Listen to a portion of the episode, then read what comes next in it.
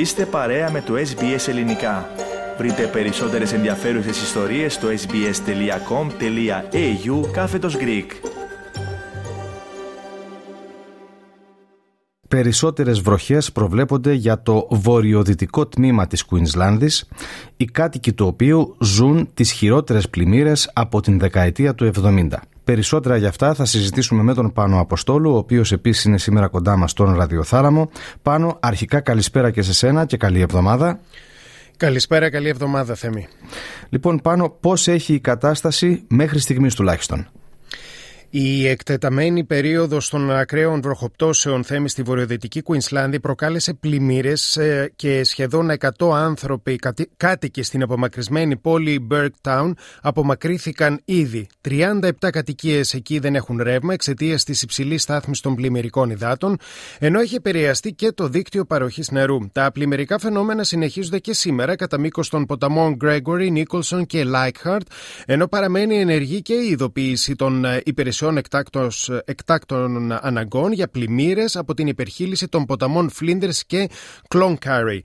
Περίπου 30 χιλιόμετρα από τον κόρπο της Καρπεντάρια, η ίδρυυση και η αποχέτευση στο Μπέρκταν έχουν διακοπεί και το μεγαλύτερο μέρος της πόλης, στην οποία κατοικούν ε, λίγο περισσότεροι από 150 άνθρωποι, έχει εκενωθεί με ελικόπτερα στον κοντινό οικισμό ε, Ντούμαντζι και στο όρο Άισα, το οποίο βρίσκεται 300 χιλιόμετρα μακριά. Σήμερα ο δήμαρχος του Berkshire Ernie Καμ είπε ότι τα επίπεδα του νερού έπεσαν κάπως στη διάρκεια της βραδιάς, κάτι το οποίο είναι ενθαρρυντικό. Οι κάτοικοι πάνω έχουν έρθει αντιμέτωποι και με ένα ακόμα επικίνδυνο φαινόμενο. Στα νερά των ποταμών αυτών ζουν κοπάδια κροκόδιλων και εξαιτίας της ανόδου της στάθμης των υδάτων, η τοπική δασοφυλακή κατέγραψε και ανέφερε θεάσεις κροκόδιλων να κολυμπούν σε περιοχές που έχουν πλημμυρίσει.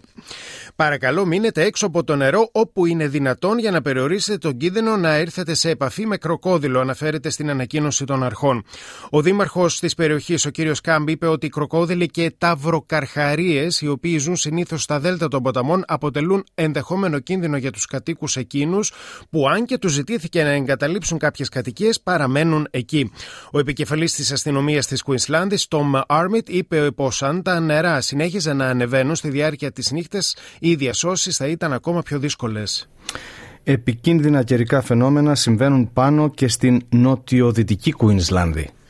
Υπάρχουν πληροφορίες ότι ένας άντρας έχασε τη ζωή του όταν χτυπήθηκε από, και, από κεραυνό. Έπαιζε γκολφ στην περιοχή Γουαντίμα στο Μπέρντέιλ και όταν άρχισε να βρέχει πήγε κάτω από δέντρο για να βρει καταφύγιο, το οποίο ο δέντρο λίγο αργότερα χτυπήθηκε από καρκίνο. Ο τραυματισμένος άντρας μεταφέρθηκε σπεσμένο στο νοσοκο... βασιλικό νοσοκομείο της της ε, Βρισβάνης.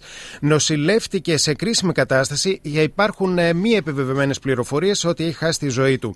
Περισσότερα από 5.000 σπίτια και επιχειρήσει επιχειρήσεις στην νοτιοδυτική Κοστιλάνδη δεν είχαν ρεύμα για αρκετές ώρες, ενώ καθυστερήσεις σημειώθηκαν και στο αεροδρόμιο της ε, πρωτεύουσας της Κουινσλάνδης Θέμη. Και με αυτές τις πληροφορίες πάνω, ολοκληρώνεται εδώ το επίκαιρο θέμα που μας ανέπτυξες. Κάντε like, μοιραστείτε, σχολιάστε, ακολουθήστε μας στο Facebook στο SBS Greek.